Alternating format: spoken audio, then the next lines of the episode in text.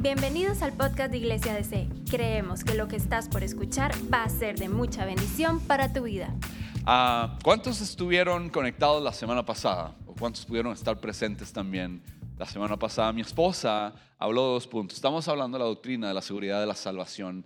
Y ella trató dos puntos y me corresponde cerrar con dos puntos. Mi esposa enseñó que la salvación está disponible para todas las personas, ¿sí? La salvación está disponible para todas las personas. Y también nos enseñó que la salvación se recibe y se conserva por medio de la fe.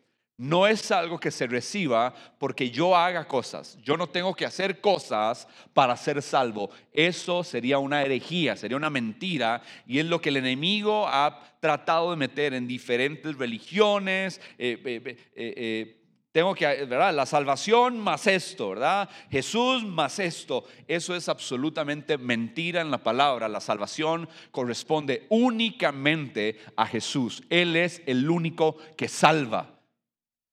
¿Estamos claros con esto? El tercer punto que vamos a ver en esta... Ahora voy a ponerme en mood maestro. Voy a estar un poquito más sentado hoy. No es porque me duela nada ni nada. Es que vamos a profundizar en la palabra. Hoy los voy a llevar por la Biblia, por un montón de pasajes. Ahí en casa tengan la Biblia, tengan donde anotar. Si ustedes quieren ir anotando, háganlo. Vamos a aprovechar y maximizar el tiempo porque es un poco denso lo que quiero compartir. El tercer punto es que el pecado afecta de manera adversa nuestra fe. El pecado afecta de manera adversa nuestra fe. Ustedes saben que les hemos enseñado, existieron dos teólogos por los cuales como que hay una división, ¿verdad? Estaba Juan Calvino y estaba Jacob Arminio, ¿verdad? Entonces uno decía que la salvación se perdía y el otro decía que la salvación no se perdía. Y nosotros como movimiento, nosotros ni uno ni otro, nosotros nos colocamos en el medio, ¿verdad? En el medio, no la jugamos, ¿verdad? En el sentido, y quiero enseñarles hoy, y esto es un tema bastante importante, y voy a estar respondiendo algunas preguntas que yo creo que ustedes tienen, y creo que va a traer luz y va a traer tranquilidad a su corazón con respecto a eso. Yo vivía mortificado pensando en la pérdida de la salvación, en algún momento yo estaba mintiendo en ese momento, así con todo el descaro. Una vez mi mamá dejó un dinero en el sillón, eran 5,000 colones, les estoy hablando de hace unos, en el 95 tal vez. ¿Cuántos años son? Un montón. Entonces, psicólogo, no matemático yo. Sí, cada 20 años, gracias profe. Ahí tenemos a la profe. Y entonces, yo agarré el billete, ¿verdad? Me lo guardé, al otro día llegué con una bola nueva, una Spalding. Jordan era famoso, entonces todos queríamos jugar básquetbol y mi mamá me tocó la bola así, ¿verdad? Tocó el balón y me dice, Dan, ¿usted ha visto un dinero? 5,000 colones, lo dejé en el sillón. Y yo con la bola así le dije, no. Pero cuando le estoy diciendo que no, yo estoy pensando, si Jesús viene en este momento, me voy para el infierno. ¿Alguien ha pensado así? Levánteme la mano. Si en ese, o sea, suena el... Ahí viene Cristo, arrepiéntase, ¿verdad? Y uno, yo vivía de esa manera. Hoy quiero traer paz a su corazón y enseñar a través de la Escritura.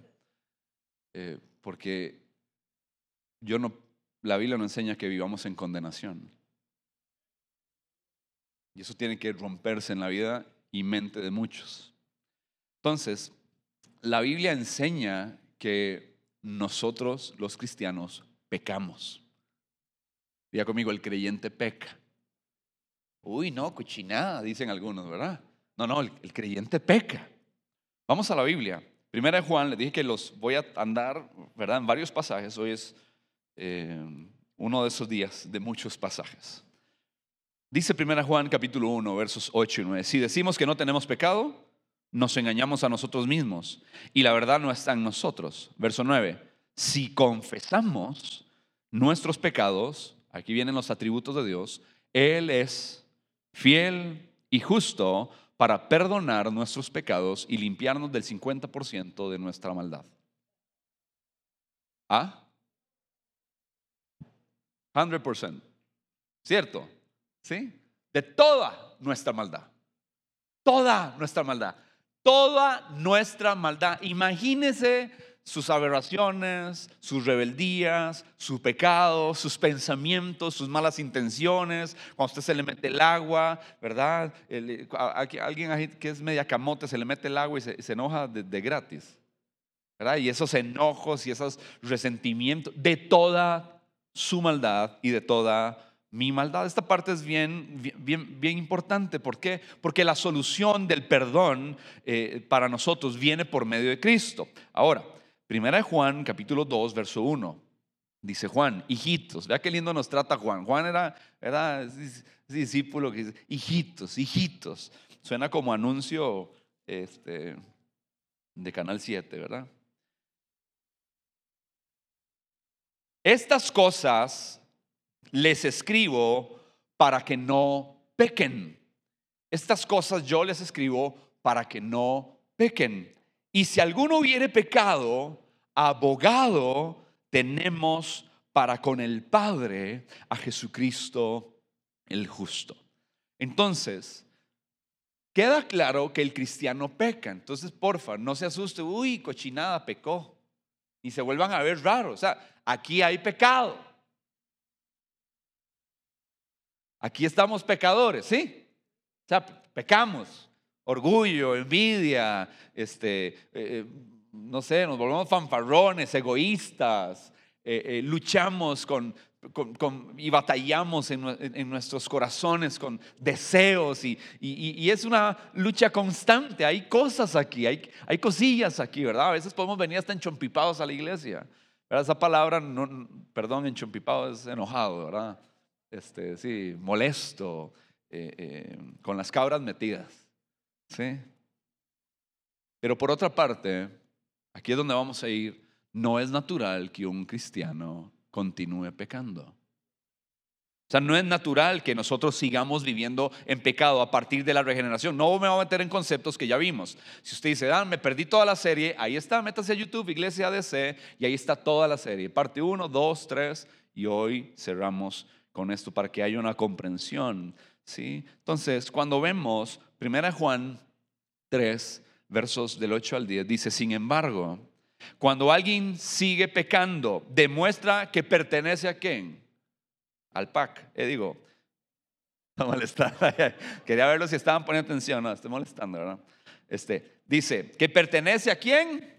Al diablo, el cual peca desde el principio. Pero el Hijo de Dios vino para deshacer, destruir las obras del diablo. Verso 9: los que han nacido en la familia de Dios no se caracterizan por practicar el pecado, porque la vida de Dios está en ellos. Cuando tengo la vida de Dios, me empiezo a caracterizar por renunciar al pecado y no por practicar el pecado. Así que no pueden seguir pecando. O sea, es imposible.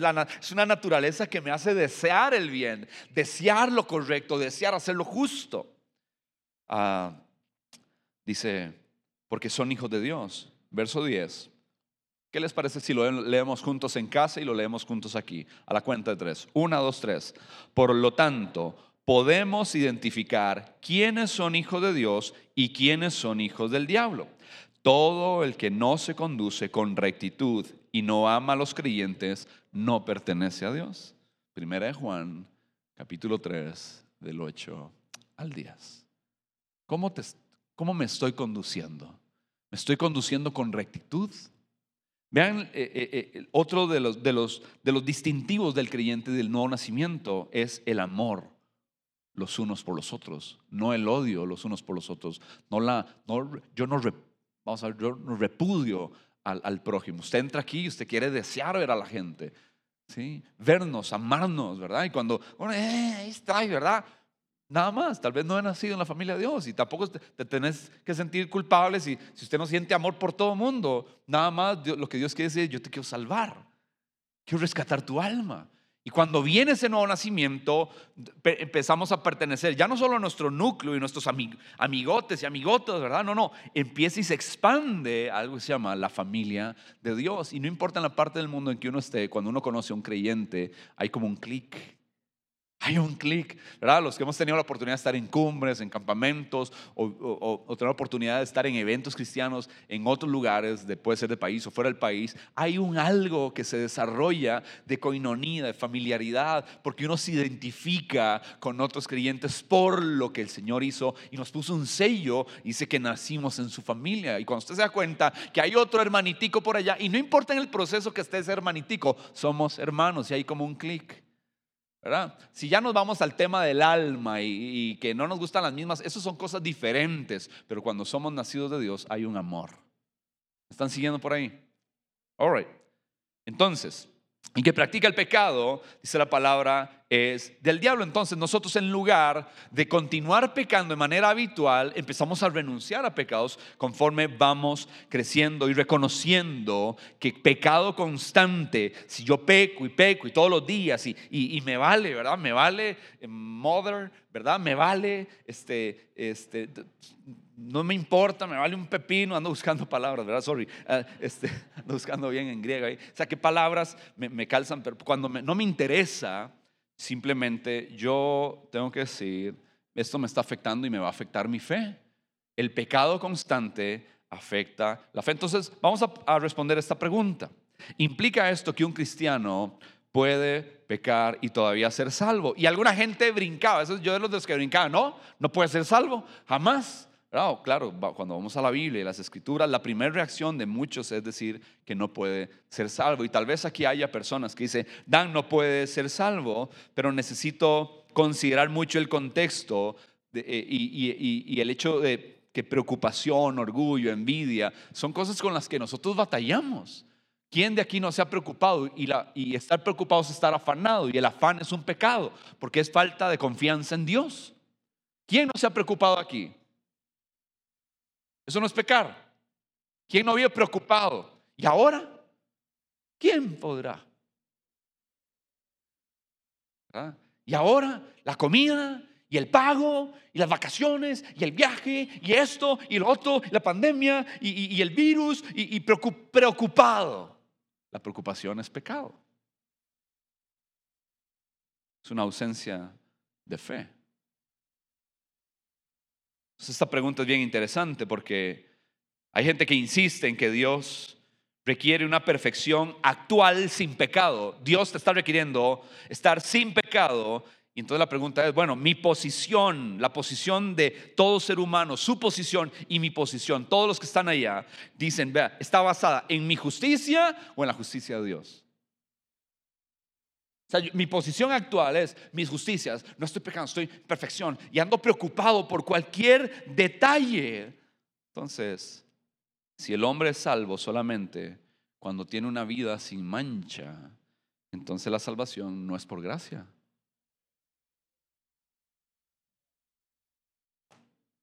Entonces, paguen cámaras, cerremos, no volvamos.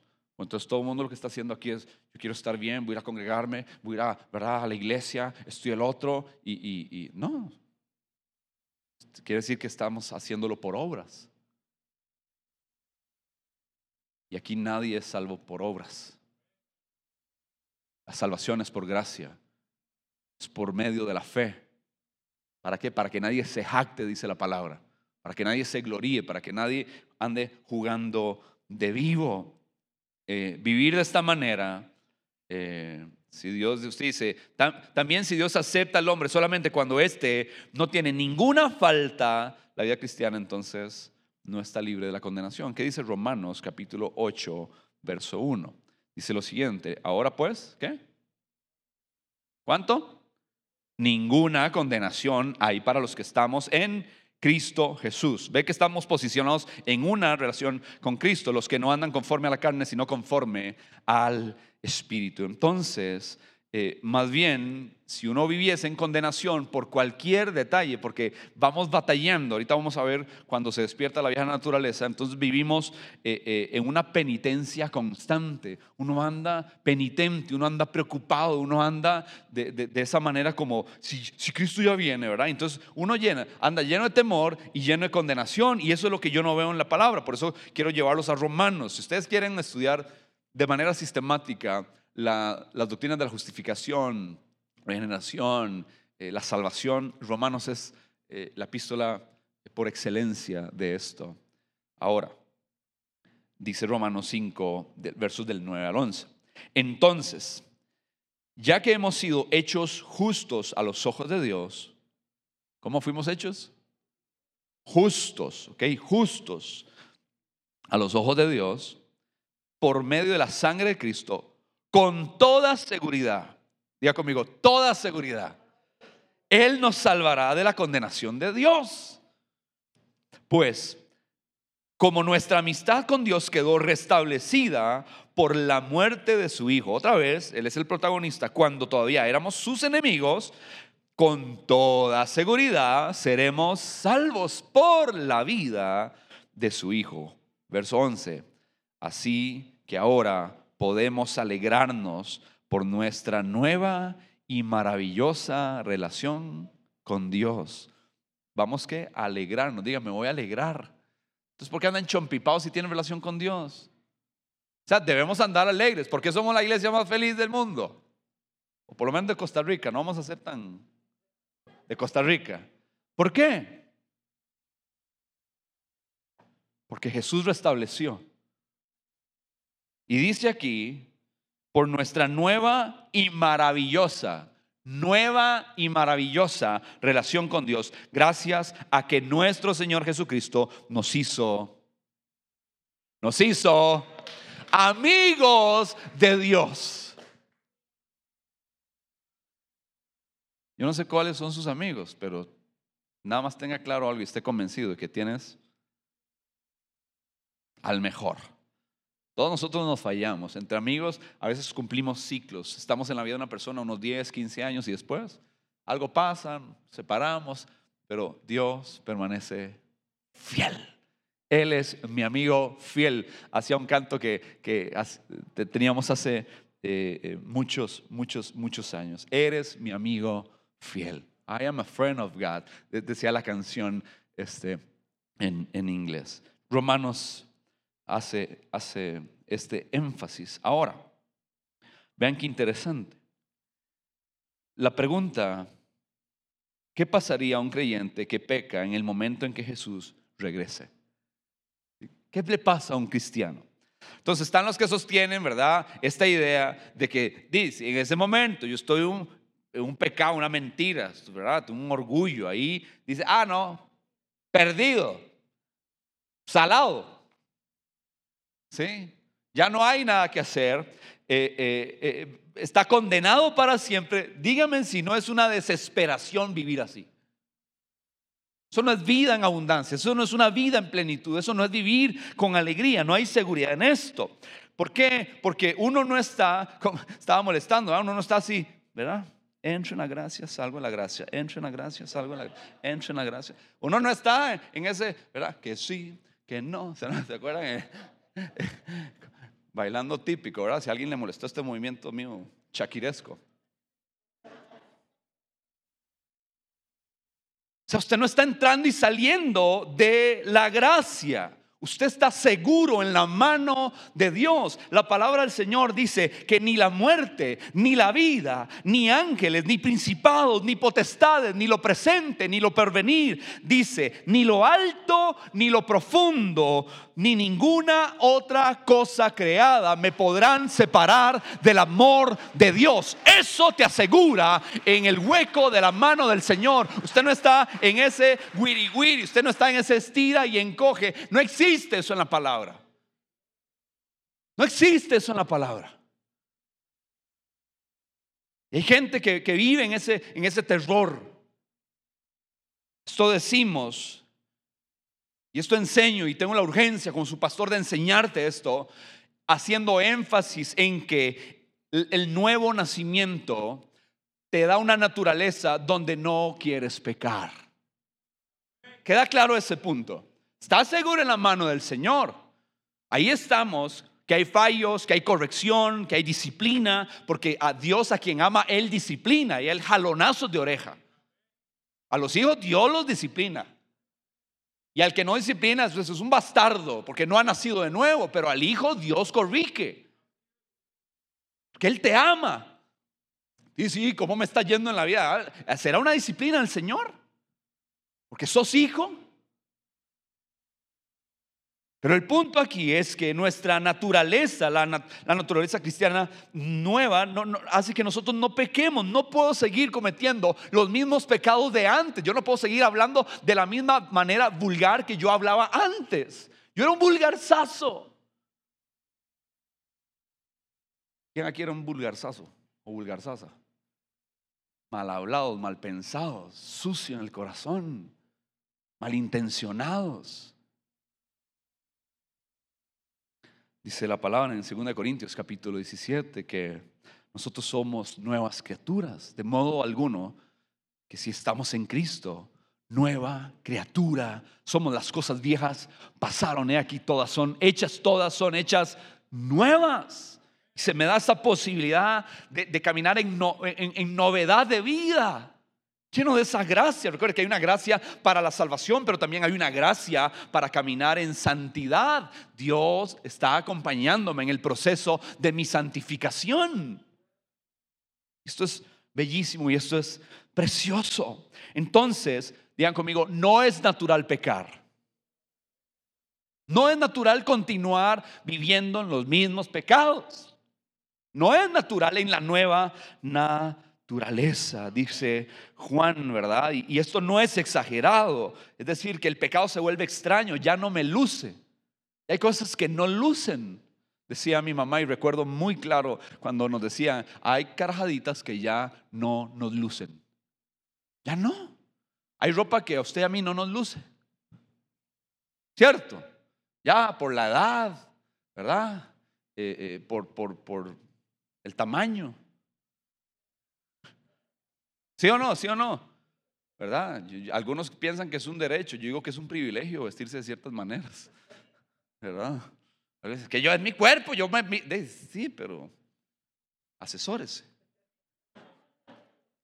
Busca expertos que le ayuden. Hay cosas que nada que ver, ¿sí? ¿Verdad? Y uno dice, ¿verdad? Y todo el mundo vuelve a ver, es que hay algo extraño, ¿verdad? Usted dice, qué lindo me veo. Le digo, no es lindo, tal vez se ve raro. Muy bien, entonces, ¿qué pasa? Y aquí es donde necesitamos comprender que la vieja naturaleza muere en cierta medida, se adormece, pero no queda aniquilada. Entonces queda como un estado, ¿verdad?, de torpeza, la antigua naturaleza. Cuando uno viene a Cristo es un gozo. Usted quiere alabar al Señor y quiere estar con los hermanos y clavarse en los grupos de conexión y estar en los 21 días de ayuno y participar, y es donde me meto en el carril de crecimiento. Yo quiero pertenecer a la iglesia, y hay algo que empieza a moverse en uno, ¿verdad?, de esa nueva naturaleza. Pero al pasar los años usted siente que tal vez descuidó algunas cosas, descuidó algunas disciplinas, descuidó la comunión con los hermanos, se enchompipó, lo hirieron, le dijeron esto, algo pasó en una iglesia, algo pasó en lo otro, te hirieron, y entonces empieza a crecer en uno y usted empieza a alimentar a la bestia que está dormida. ¿Cuántos aquí hemos alimentado a la bestia? Y Chucky sale. La carne en uno. Pero cuando usted siente que su naturaleza antigua se recupera de manera inesperada, ¿verdad? Usted, ¿por qué volví a tomar? ¿Por qué volví con estos deseos? ¿Por qué volví con estas conversaciones con fulana, con mengano? ¿Por qué quiero volver a la fiesta, a la inmoralidad, a la droga, al pleito? ¿Por qué ando gritándole a todo el mundo? ¿Por qué ando amargado? ¿Por qué? Alimentaste aquello que estaba dormido, besaste a la bella durmiente. Te la apretaste, ¿sí? La vieja se levantó y de repente empieza a tomar control, dominio. Por eso dice la Biblia, no satisfagan los deseos de la carne, que son contrarios a los deseos del espíritu. Entonces no se llevan. Entonces esta parte es verdad. Ahora, cuando un creyente, un hijo de Dios peca, no anda perdido, desesperado, ¿verdad? Como un alma perdida, ¿verdad? Uy, me voy para el infierno, me voy para... No. Él sabe que es hijo. Yo sé quién soy. Yo sé que eres mi padre. Yo soy tu hijo. Dice, y mi padre me... Usted canta esto con propiedad, porque usted cuando peca y cuando yo peco, yo me acerco, hijito, si alguno... ¿verdad? Esto escribo para que no pequen, pero si alguno peca... ¿A quién tengo? A Jesús, es mi abogado, el justo. No llego perdí, no, el Padre viene, venga, y me vuelve a limpiar el corazón, pero mi posición no depende de ese momento de desesperación, sino que justicia viene a mí mediante mi fe en Jesús, y yo creo en eso. Ahora, dice la palabra en Romanos 6:11, así también ustedes deberían considerarse muertos al poder del pecado y vivos para Dios por medio de Cristo Jesús. No permitan que el pecado ¿qué? Controle la manera en que viven. No permitan. ¿Quién es responsable? Yo soy el responsable. Diga, yo soy el responsable. O sea, yo soy el responsable de que el pecado no vive, no more, no controle. Dice, no caigan ante los deseos pecaminosos.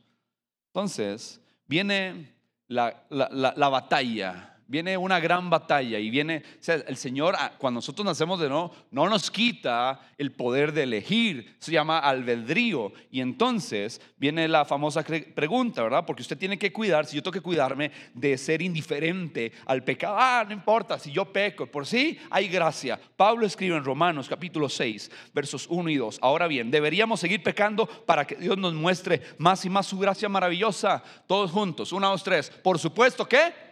no, por supuesto que no. Ay, es que yo quiero más gracia del Señor, entonces me voy a ir a pegar una pecada, hermano, me voy a pecar bien rico. No. La respuesta es no. Voy a andar con todas las viejas, voy a andar con todos los chavalos, voy a andar, ¿verdad? Voy a echarme, voy a despilfarrar el dinero, voy a ser egoísta, voy a ser malo, voy a ser violento, voy a meterme en armas, voy a meterme en drogas, voy a meterme en esto, voy a arraigar aquí en mi corazón cosas feas en contra de todo el mundo. No, por supuesto que no, nosotros hemos muerto al pecado. Entonces, ¿cómo es posible que sigamos viviendo? ¿Cómo es posible? Ese suena como un papá. ¿Cómo es posible que no han arreglado la casa? Me fui todo el día y les dije esto. ¿Verdad? Padre de familia, no es cierto. Es que estaba haciendo tareas. ¿Cómo es posible que 8 horas haciendo la tarea?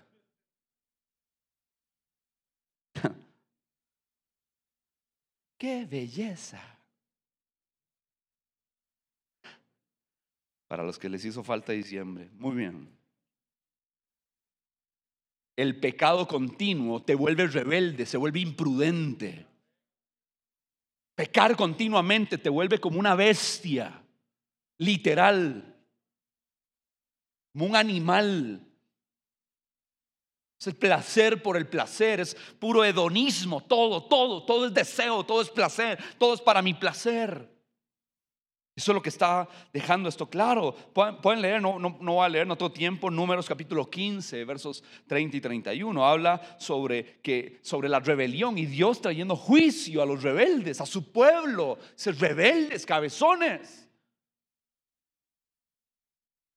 Me gusta lo que dice, bueno, y aunque no me guste en realidad, lo que dice la palabra, Hebreos 12, 15. Hebreos 12:15.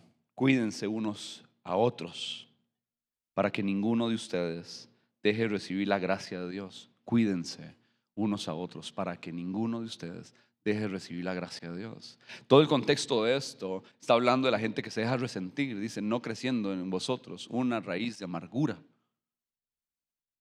En ustedes, raíces de amargura. ¿Y cuándo es que uno se amarga con alguien? No es por la ofensa. Cuando nos ofenden, cuando nos roban, cuando nos traicionan. Yo he visto mujeres amargadas con sus cónyuges. Hombres amargados con sus cónyuges. Novios, ¿verdad? Siguen la relación pero andan amargados. Hijos amargados con los papás. Padres amargados con los hijos, con hermanos, por temas de herencias, propiedades, juicios, denuncias, traiciones. Y uno ve amargura por la vida de perros que da alguno de los miembros de familia. ¿Conocen familiares que dan vidas de perro? Y entonces el otro se amarga, pero dice la Biblia, ahí cuídense. ¿Qué quiere decir? Que yo tengo que estar viviendo en continuo perdón. ¿Perdonar qué es? Pagar la deuda, ya no me debes nada, ya, arré. Tengo que estar perdonando y perdonando y poner límites. Entonces un día les doy una charla así bien buena, esas de psicología. Pero en la Biblia me habla que hay que perdonar, hay que pagar la deuda, no me debes nada, ya baste, ya. Hay gente amargada con el líder, hay líderes amargados con las ovejas. Yo no me puedo amargar, Dios guarde, usted tampoco. No puedes vivir amargado con la gente ni resentido. Cosa más pavorosa, no dejen que raíces de amargura crezcan dentro de sus corazones por no perdonar. Cuando usted vea a la gente, que la vea, ya libere a la gente, estarles cobrando.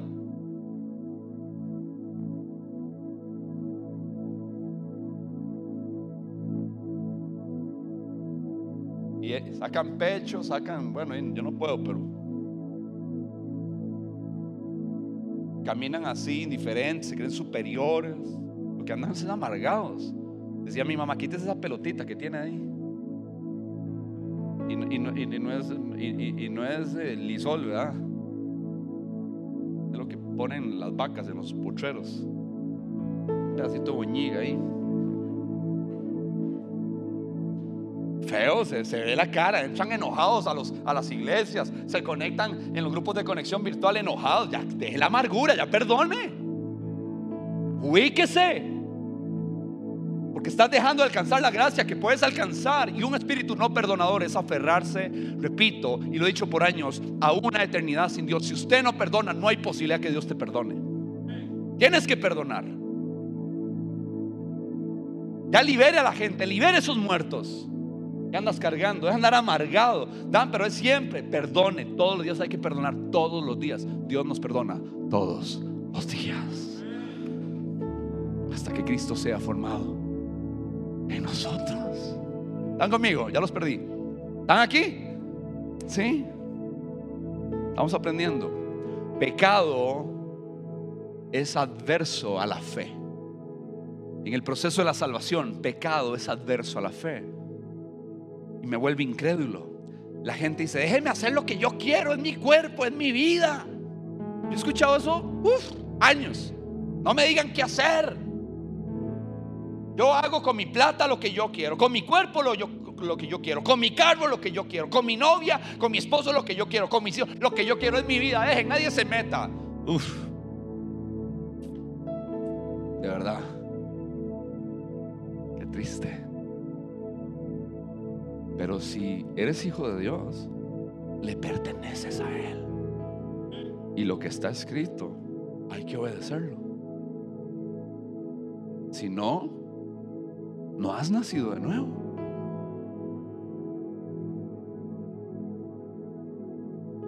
Porque el nuevo nacimiento trae un gozo. Yo quiero hacer lo que tú digas. Quiero caminar donde tú caminas. Sé que sabes lo que es mejor para mí. Sé que tienes para mí. Sé que es lo bello que tienes para mí. Conoces mis caminos. Dice la palabra que el hombre tuerce sus caminos y después se irrita contra Dios. Muy bonito.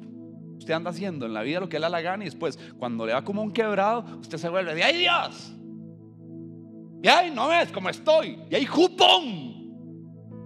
cabezón, terco. El rico pegarles un cosco. Hay gente que hagan, pero no entendés. ¿Ah? Te lo estoy diciendo, no es como un papá león, no, te lo estoy diciendo. Los muerde el perro y después del perro le va la nalgada, ¿verdad? No joda al perro, le dice uno, ¿verdad? No le meta la mano, no le meta la mano. Tuerce, le dicen que no, va y lo hace. Dice, lleva ese y después de las consecuencias por desobediente, porque el mordisco no fue suficiente. Hay gente que el mordisco no hace suficiente. Entonces hay que socarlos, sacudirlos. Si ya basta, ya basta. La vida cristiana es de obediencia. La gran declaración que han hecho los predicadores posmodernistas es: reciba a Jesús como su Salvador, pero se les olvidó decirle a la gente: Jesús no es Salvador, es Señor primero, es Señor primero, es Señor primero, es Señor primero, Señor de todas las cosas. Lo que tú digas yo lo hago, Señor. Señor y Salvador. Quieren la salvación, pero no quieren el señorío de Jesús. Cuando ves y vas a las escrituras y entiendes, híjole, hay que vivir así. Esto lo dije, me estaba acordando a Casey, lo dije anoche y se lo relaté a alguien hace poquito, y voy a hacer mención a esto. Una historia que conté aquí hace ya varios años. De hecho, ando detrás de ese artículo que leí de una revista cristiana, Christianity Today. Un testimonio de una mujer que crece con padres homosexuales. Todo lo que ve lo ve natural. Crece, llega a la universidad. Estoy resumiendo todo un artículo que es gigante. Y entra a un grupo de conexión. Ahí conoce la palabra, empieza a estudiar la Biblia. El Espíritu Santo la regenera, viene el nuevo nacimiento. Se hace creyente y empieza a decir, ¿verdad? Y ella es lesbiana, ella es gay, ella es homosexual, tiene atracción y afecto por las mujeres. Fue lo que creció viendo y eso es lo natural. Pero cuando viene a la palabra, encuentra un cambio de naturaleza. Hice esto y dice aquí que me tengo que casar con un hombre. Y ella dice: sigo batallando, pero yo le voy a hacer caso a mi Señor. Se casa con un hombre, tiene hijos y viven una vida, estoy resumiendo, viven una vida donde su esposo sabe cuáles son sus batallas y rinde cuentas. El chiste que ella pone ahí en la parte de vacilona es que dice que cuando pasa un mujerón, ¿verdad?, los dos vuelven a ver. Pero usted y yo tenemos que entender que las luchas siguen, las batallas siguen. Hay hombres que tienen miedo de formar familias, esto y lo otro por su naturaleza. Eso va a seguir, la lucha sigue, pero no tienes que caer. Dos son mejor que uno, y cordón de tres dobleces no se rompe fácilmente. No son dos, no es solo tu esposa, no es solo tu esposo, es Dios en medio de esa relación. Y Dios quiere verte victorioso, pero eso no quiere decir que no vas a batallar, ni que te vas a raspar, ni vas a sangrar. La vida cristiana, el cristiano peca, pero si alguno peca, perdió la salvación. ¿Qué tiene? Abogado. ¿Cuántos dicen yo tengo el mejor abogado? ¿Cuántos tienen el mejor abogado? Dele un fuerte aplauso ahí en casa. Dele un fuerte aplauso al mejor abogado, a Jesucristo. A Jesucristo. Pero pecado es adverso a la fe. ¿Sí? Pecado es adverso a la fe. Y cuídense. 2 Corintios 13:5. Termino el tercer punto con este pasaje. Quisiera decir mucho más, pero termino con este. Pablo va a ir a visitar por tercera vez a los corintios. Por tercera vez. Se da cuenta, le mandan un mail, le mandan un WhatsApp. Y dice: hey, Pablo, y aquí todo el mundo está pecando. Esta gente sigue en una pura fiesta. Pasó esto, es fulano dijo esto, aquel se metió con aquella, aquel le quitó la novia, el otro se le metió con la esposa, ¿verdad? Y Pablo está así, pero Pablo ya está.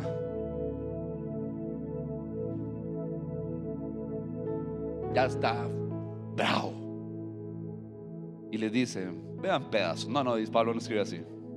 Esa es mi traducción. Dice: hey, ojo, voy a ir para ustedes, voy a ir con ustedes. antes de que yo llegue, examínense para saber si su fe es genuina. Hey, revísese. Revise a ver si su fe es genuina. Dice, pruébense a sí mismos.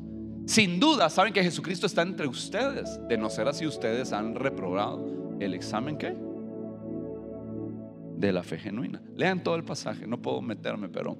Y él dice, en esta ocasión no voy a ser indulgente, voy con la faja. Con la jafa, decía uno, ¿se acuerdan? ¿Quién dijo? Decía jafa. Dicen mis hijos, papá, no me pegues con la jafa. Y le hago, se dice faja, tome. Y ocho por no saber decir. No.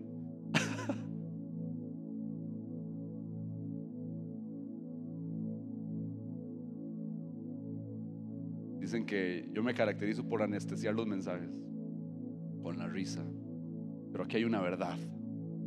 Pablo dijo, voy sin indulgencias, voy molesto porque no es posible que sigan pecando. Es la tercera vez que voy a ir. Hay carajaditas que no te lucen. Ya basta.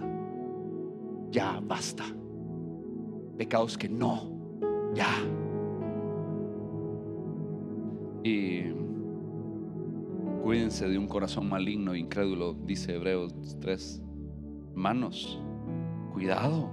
Asegúrense de que ninguno de ustedes tenga un corazón maligno e incrédulo que les aleje, ¿qué? De Dios. Bueno, ponerme ese, chiquillos, porfa.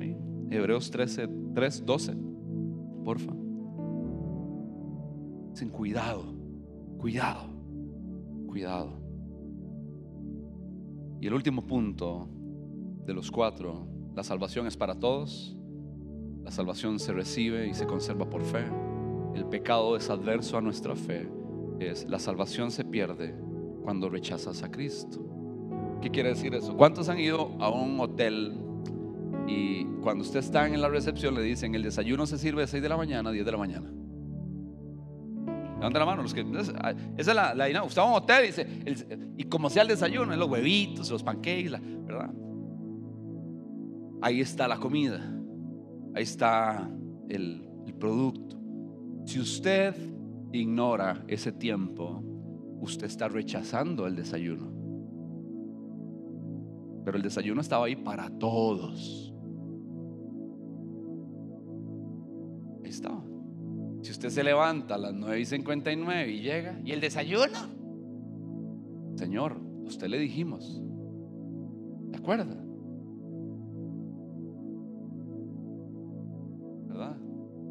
Pereza, usted lo rechazó, prefirió dormir, pasó por la cocina, ahorita me da tiempo, se fue a la piscina, usted quiso hacer un montón de cosas del hotel, pero ahí estaba el desayuno para todos, el almuerzo para todos, la hora del café para todos y la cena para todos. Hay horarios, usted no quiso. Para mí eso es perder la oportunidad de haber sido alimentado. Dios no hace eso. Dios no es que te da la salvación y le dice, matan, hijo, la chan y se la quita. No, usted tiene la salvación, usted la disfruta, usted es alegre, usted la comparte. Yo ando compartiendo el mensaje de la salvación. Yo he bebido esto, sí, yo tomo esto, soy salvo, me he refrescado, Dios hizo algo conmigo y empiezo a compartirla con otros y invito a la gente a grupos de conexión. Le digo, hey, jale a mi iglesia, es la más feliz de Costa Rica, el Chile, sí, es la más feliz. Todos aquí, ¿eh? Cuando entran, ¿eh? Pero si la salvación está ahí y usted no la toma, es como que el arca está ahí, te lo predicaron por años y usted no se subió, usted rechazó a Cristo, por ende perdió la salvación. ¿La salvación se pierde? Sí, cuando rechazas. Cuando la tienes, no la pierdes, porque Dios no te la quita. ¿Cómo te va a quitar algo que te regaló? Qué desgraciados los que regalan y quitan. Se les vuelve cuita. Decía el dicho de Carajillo, ¿verdad? Eso no está en la Biblia. Algunos dicen, pero proverbios, cuita. No, eso no está en la Biblia. Pero la palabra dice, Pablo explica, ya casi, le regalen unos minutillos, que no se me apague el televisor aquí, porfa. Está hablando de la salvación de Israel y dice este pasaje en Romanos 10, 21, que quiero que aplicar el principio a nosotros. ¿Me regalan unos minutitos? Dice, pero con respecto a Israel, Dios dijo, todo el día, ¿qué? Les abrí mis brazos, pero ellos fueron desobedientes y rebeldes. Primera de Tesalonicenses capítulo 1 versos 8 y 9. Hoy les dije que les voy a dar mucha palabra para que ustedes puedan estudiar. Dios traerá juicio sobre los que no conocen a Dios y sobre los que se niegan a obedecer la buena noticia. Hey, el desayuno está de 6 a 10. Esa es la buena noticia, ahí está. Si usted se niega a obedecer eso. Verso 9, serán castigados con destrucción eterna, separados para siempre del Señor y de su glorioso poder. Escúcheme, en la eternidad no es cuarentena, no son unos días, carajo. Es la eternidad, ese es el infierno. El infierno es separación por la eternidad de Dios. En esta iglesia te vamos a hacer tan difícil irte para el infierno, porque ese no es el plan de Dios. El plan de Dios es tu salvación, tu glorificación, tu redención y levantarte y tu cuerpo ser transformado, como lo vimos la primera semana. Ahora, vean lo que dice Lucas 8:3. Las semillas sobre la tierra rocosa representan a los que oyen el mensaje y reciben con alegría, pero como no tienen raíces profundas, creen por un tiempo y luego se apartan cuando enfrentan la tentación. Esto está explicando Jesús la parábola del sembrador con respecto a la semilla que cae en el terreno rocoso, un corazón rocoso. Es como alguien que está aquí feliz, amén, pastor, gloria a Dios, la salvación, no sé qué. Jala, cree un ratillo, viene la tentación y chao Jesús, si te vi no me acuerdo. No hubo raíz.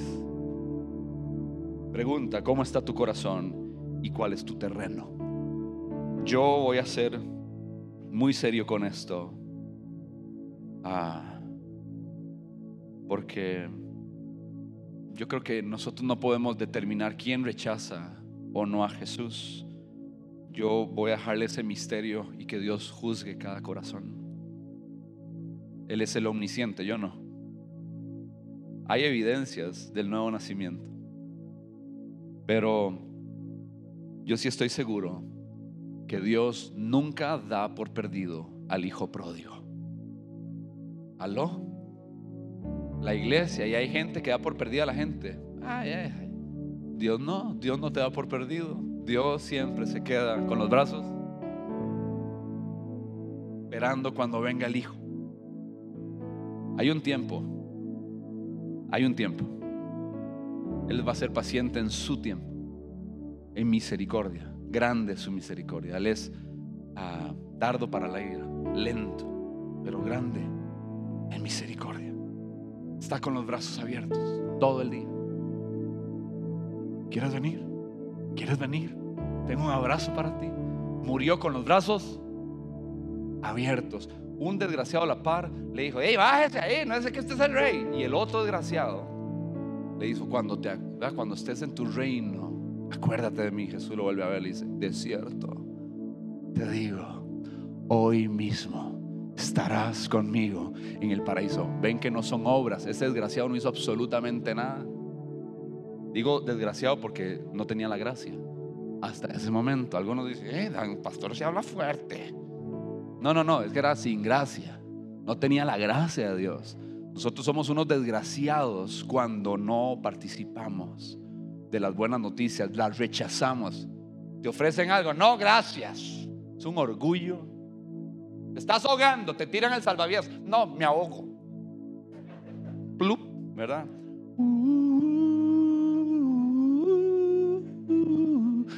Chao Jack.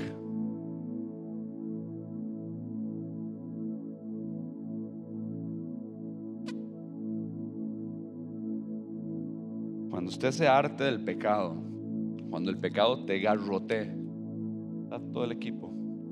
Vengan, Mimi, bueno, viene yo, venga. Cuando usted se obstine, Jesús no le va a decir, dime, a ver quién lo salva. No, Él va a decir, vengan, todos los que están cansados, que yo los voy a hacer descansar, porque sé que el pecado te ha arruinado la vida. Pues yo estoy para perdonarte y darte una vida. El que me invoca será salvo. No importa si está en sus últimos minutos agonizando, no importa si desperdició toda la herencia, es hijo y lo vamos a mudar y le vamos a celebrar fiesta. ¿Cuánto le damos un aplauso al Señor? Bien fuerte. Gracias por escucharnos. No olvides compartir este mensaje. Para más contenido e información sobre Iglesia DC, puedes visitar nuestro sitio web iglesiadc.com.